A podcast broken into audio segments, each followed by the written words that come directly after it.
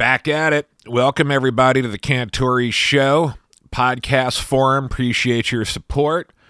And uh, I also do a another version of the show on Patreon with my friend Merrill. You know, you know Merrill, or maybe you don't, but uh, I did a radio show, a very successful, I might add, uh, thanks to Merrill, radio show, and uh, it's now on Patreon.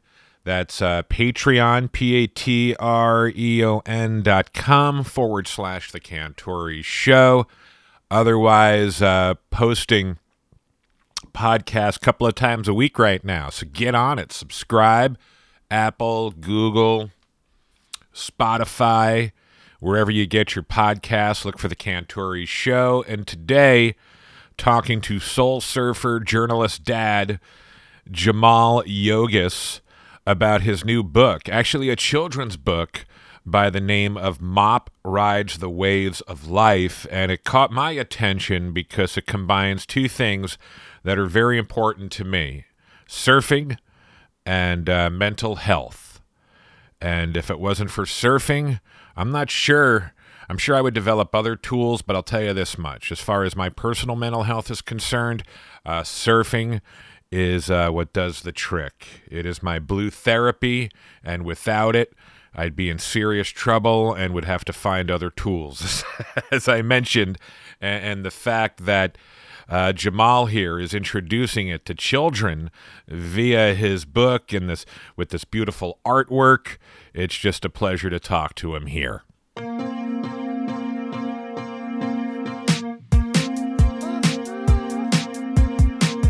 Jaimal, how we doing, buddy? Doing well, man. Sitting in the sun. How are you?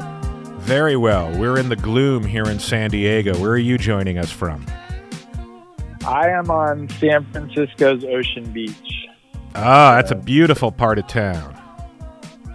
It is. It's it's my favorite part of San Francisco, and we got super lucky to be able to plant right on the Great Highway, kind of down on on the south side end of the beach. So, uh, yeah, just came in for totally blown out today, but just was out there flying kites with the kids. oh, that's and you've got uh, you've got three, correct? Yep. Finn, Evan, and Kai, and they are uh, four, six, and eight boys. So we're it's always a party. Once you're outnumbered, I've got two. So once you've got three, it's a whole different trip, right? It is. I actually got called out yesterday by the lifeguard because I was trying to teach all three of them on one board and was across the street. And the rips get really gnarly. It's kind of like Black's in San Diego here. And like the lifeguard came up to me and was like, "Dude, you got too much to handle here. Like, I don't feel comfortable with it." That's like, really funny. We're okay, but he was like, "This is worrying me." I actually thought about it. and I was like, "No, it is a little." trying to have you guys go dig some holes. That's amazing. You guys out one at a time. I've never been called out by a lifeguard for having my hands too full with kids. At first, I felt shamed. I felt my ego come up where I was like, dude, I know what I'm doing. And then I was like, you know what? You're absolutely right.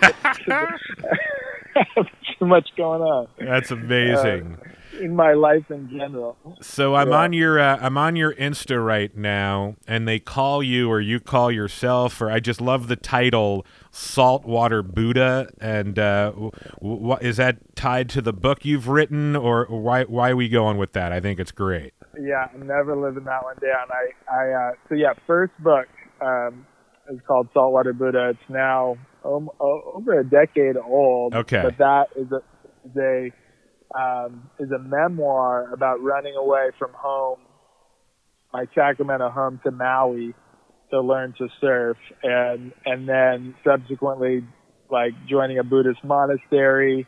Um, and, but anyway, long story short, learning meditation and, and about Buddhism and surfing kind of grew up together for me. And I was making connections, um, in that book in sort of story form, and uh, I think because it was my first first book, it stuck. And it was a children's book as well, or no? No, no. So that book is a is like a young adult slash you know just grown up book, like 250 pages. Oh damn! Kind of thing. Although I gotta check it light, out. although it's light reading. it's it's pretty. It's breezy. It's a beach read. Um, but no, and then I have two other grown-up books. One called The Fear Project, which is like has the threads of surfing where I interview different athletes and um, neuroscientists about fear and courage and what makes us able to break through fear, like how we use fear for performance, etc. wow. And then I have a sequel to Saltwater Buddha called All Our Waves Are Water. But my most recent trip with, uh, now that I have kids, I don't have the attention span to write a 200 page book anymore. So I've, I've gone to picture books and the, the latest one is Mop Rides the Waves of Life, or the, my first one really. Um, and that one just came out yesterday. And congratulations. I think it's uh you know, you hear like rock stars always wish they were professional surfers and professional surfers wish they were rock stars. I've been a I'm a radio DJ who's always wanted wanted to write a children's book. And uh, I think that's a huge accomplishment and how friggin' cool. Let me start by saying that. Well, let's do it, Chris. We'll collaborate. We got there's lots of good ideas that need to happen. Oh, I think But, it's uh, just the greatest thing ever, a- and just the fact that it has a, a mental health narrative attached to it. Please tell me about that. Yeah, I mean, like I said, I mean, I always made this association. I think because I learned uh, mindfulness at the same time that I was really getting my ass handed to me um, in in Maui because I went out, bought a super chippy board, and tried to learn to surf on the North Shore, and um, was simultaneously learning mindfulness and and was realizing I was just horrible at both. Like I had no focus and was had no ability to. So, um, so I think I was humbled. But you know, I don't know if you remember that first duck dive where you like you see a wave coming that's like top to bottom, and you know you're gonna get works just like last time, and then you hit the duck dive right, and you're like, wait a minute, what? That was like magic. Yeah. I didn't, and uh, I remember that first one where I was like, it's a really grizzly like wave, and I thought I, I made it under, and that was an epiphany that like waves are porous, you know, they're passing, and similarly our emotions are like we get you either get slammed down by your emotions and you kind of then make it worse for yourself by like telling a big story about how bad you are because you feel this way or how bad life is because you feel this way. Or you just get thumped by the emotion whatever fear sadness anger and you be like okay that's there and it's going to pass. I'm Yeah. breathing you know? And um and there's those are the two ways to react. And but generally you know um they both take practice you know a lot of practice because when you're caught in an emotion it doesn't feel like it's going to pass it feels like it's forever and i was i was joking with our eight year old about this the other day because we have mop who in the book beautiful art by matt allen mop this little mop haired guy in the book is duck diving this triple up of fear, sadness, and anger, and he's looking peaceful. And we hung that picture up on our walls. The other day, um, Ty, our oldest, is like super angry at his brother, and I was like, "It's gonna pass. Like, just take a breath." He goes, "It's not gonna pass. I'm gonna be feel this way forever." and, and he caught himself saying it, and uh, and he smiled, and he was like, or, or I was like, hey, forever, and he smiled, and he realized it. It's like as soon as you just have that distance on your own mind, you're you have a, a moment of uh, of spaciousness where you're like, I don't have to let this run me. Yep. I can, and um, so that's the that's the basic metaphor that we're working with in this children's book. I try to make it. I think surfing makes it fun. So even if kids are, aren't getting the metaphor, they're like, oh, this cool guy mops like, you know, ripping these waves, and that's fun. Yeah, but I think kids now are more um, are more aware than when we were kids when it comes to mental health issues. And I think they will make the connection a lot easier than maybe I'm just speaking for myself here than I would have, say, if this book was introduced to me when I was eight, nine, ten years old, you know? Yeah, no, I think you know, even like four and five year olds get it. I mean, our four year old, he's he he totally gets it. I think we underestimate kids' ability to um, to be able to like reflect and and and when you're a kid, your emotions are like kids are already present, super present, so they don't need necessarily a lot of like what like adults are swirling and all this planning, but kids are already present. They're kind of like in a mindful state already, but their emotions get the best of them all the time. Yeah. Because they're that's where their brains are. They don't have like the prefrontal cortex to help hold them back. So like they get they're like, oh yeah, I just got angry and bit my brother, and I don't. That's their life experience. So I've found that kids really do get this metaphor, and fortunately, yeah, you're right. Education has come a long way in realizing that, like, oh yeah, we need to teach kids social emotional learning. You know, social emotional learning is maybe the most important learning you do. It's certainly more important than the alphabet because if you if you don't learn how to relate to your fellow humans, Right. um, then you're doomed in any line of work or school you go into. So, and relationship for that matter. So it's really like, it's core to everything. And if I think if we teach kids young how to navigate their, their inner world, whatever they do, they'll be successful at.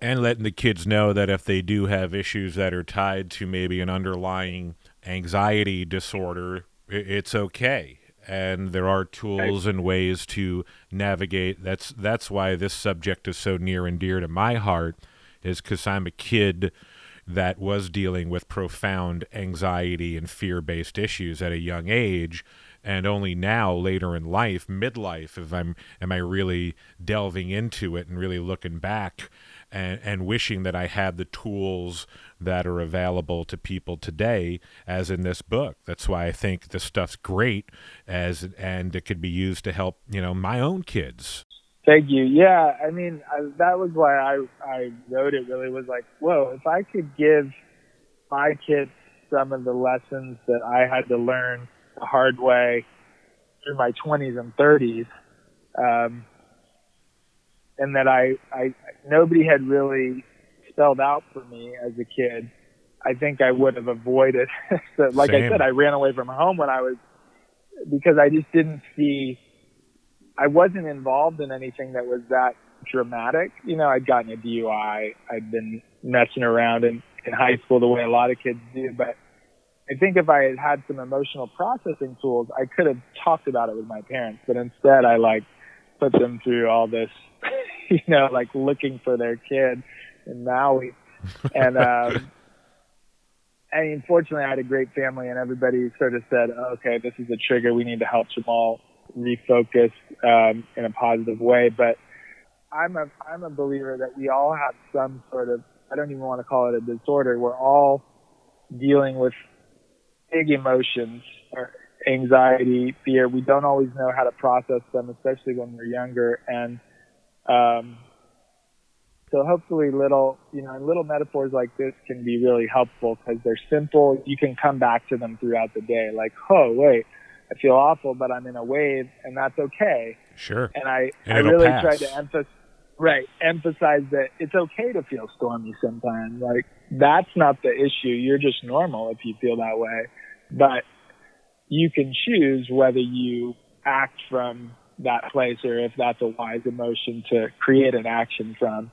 Um, and uh, yeah, so I appreciate that. And as an author, what is it that made you devote your life and your work, should I say, to this to this area of focus? Because it is so compelling to me. It's just a passion, you know. I grew up in a pretty like reflective, philosophical family. We were always asking, like the big questions were okay to talk about in our house, and I appreciate that. And and my mom um, was a uh, school counselor, and um, so yeah, that makes sense. I think I, I think I became comfortable with talking about this stuff on one side, but on the other side, my dad was like a pretty tough military guy who um, had a hard time talking about his emotions, and that whole side of the family did. And so I think there's uh, this. I don't know. Maybe this inner inner processing just became like a, a passion of mine, probably to some extent out of necessity. Like you're saying, like I'm dealing with big waves inside, and um, and needed to find tools. And so, and then when I found tools that were really helpful, um, you know, mindfulness and Buddhism sort of being at at the, the front of that.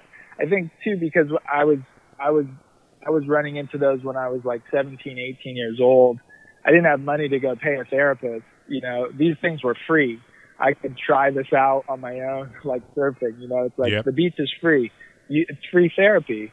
You get nature therapy, then you get you have your own tools. So like, oh, I can sit down, just use my breath as an anchor, observe it, going in and out, come back to the sensations of my body, and all of a sudden that world that I'm swirling in, it it it starts to settle. You know, not that that happens every time you sit down to practice mindfulness, but it was incredibly helpful for me. Yeah. Um, and then I I think I wanted to share that to some extent, like with other people, but I didn't want to ever be a guru.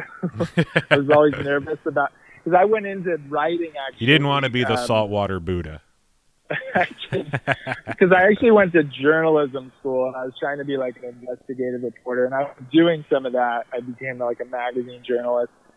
Um, but this other stuff was a passion. And so I wrote one article actually that went super viral and I, I realized, oh, this is something people are interested in. I felt like kind of like a nut for just And what was my that? Pardon my ignorance. I don't know that one. Or what was that article? No, so that was an early piece about maybe 15 years ago that it was just uh, like a thousand word article I wrote about the Zen of surfing. Um, and it was just about how surfing is a meditation for me and how I, how I use it. And at that time, those things weren't talked about as often. And, um, I think I published it in like this, uh, magazine called Shambhala Sun, which is like a Buddhist magazine. But then it got, and I didn't expect anyone to ever read it, and it just buzzed around the internet, like getting republished all these places. And a publisher contacted me and was like, "Do you want to write a book about this?"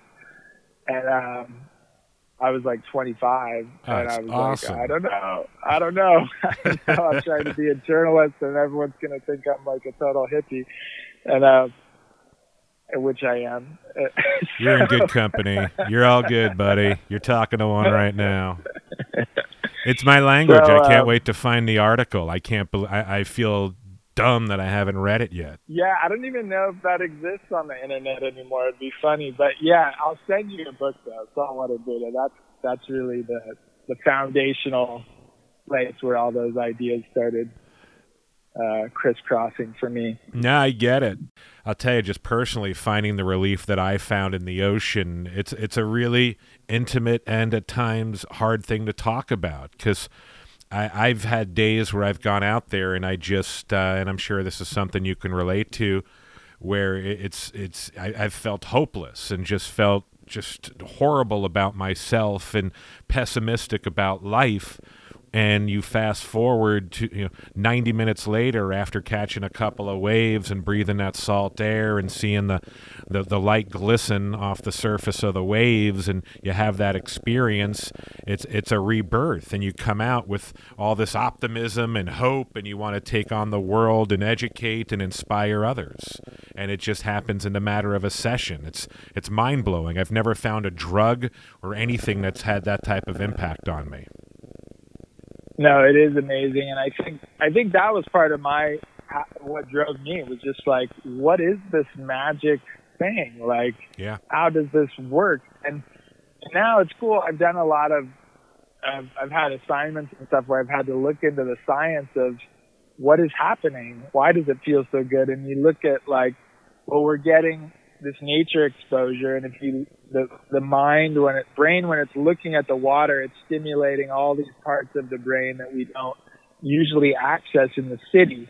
You look at like houses are geometric, sidewalks, everything's geometric, and you think you're getting a lot of stimulus to your brain when you're in a city, but actually like just the complexity of the water, yep the way the way it moves, it lights up all these areas that we don't you normally access, and they have to do with being present and feeling at peace. And um, then you're combining that with like the adrenaline of the waves, the uh, the dopamine of having fun, the um, exercise, and then these also these moments of like awe, which are transcendent. And you, we have this like incredible cocktail in surfing of like mental health and wellness. Um, but the thing I think one of the reasons I I think I wanted to combine it with actual mindfulness practice on land is that we as surfers often just become hooked to that thing where it's like I need I I know. I need my fix. I need I need the ocean. If I'm away from it, or you can turn it into another kind of suffering where it's like I can't go out right now. I have to go to work and it's sick outside and I'm suffering. You know, so like, what are I, I feel like um, we need ways to to balance out, right? As surfers, to be like, I I got to be able to to um, you know find that work life ocean balance. so that's I think the mindfulness piece. Absolutely, and it's hard to find, especially when you have three kids and a wife at home, right? It's Uh, sometimes it's harder than others. Let's put it that way.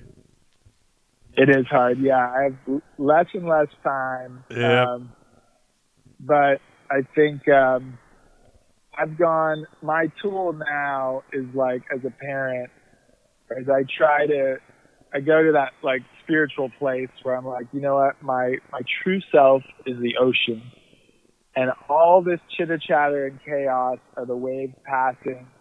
And so, like, I've got, as long as I can feel a thread to that part of myself that's like my, that self when you're getting out of the water, you're optimistic, you're like, nothing can phase me. Yep. I'm like, I might not feel that right now, but it's there somewhere. and I gotta trust right now because my kids are biting themselves on the floor Yep. and like, the bills aren't paid. And so I gotta, I know. I get it. And there's a saying? pandemic and all this other craziness in the world. Well, that's why I think your book comes at such a great time. And uh, I'll tell you, like where we started, you mentioned your first three publications were adult books, and here you are real writing a children's book. But I could tell you, as a 50 year old adult, I, I got a lot from your children's book, and I look forward to sharing it with my own kids uh, especially my daughter who's taken to surfing and I think can learn a lot from this book because it has such a poetic and beautiful way of teaching her some of the stuff I tell her, but I'm her dad, you know, and you get this beautiful artwork, this great text, and this great message, and I look forward to sharing it, and hopefully others will check it out as well. Thanks, Chris. And I just want to give a quick shout out to the artist Matt Allen, who is down your way and just did a stunning job on the art. So thanks for having me on. The Cantore Show. Cantore Show.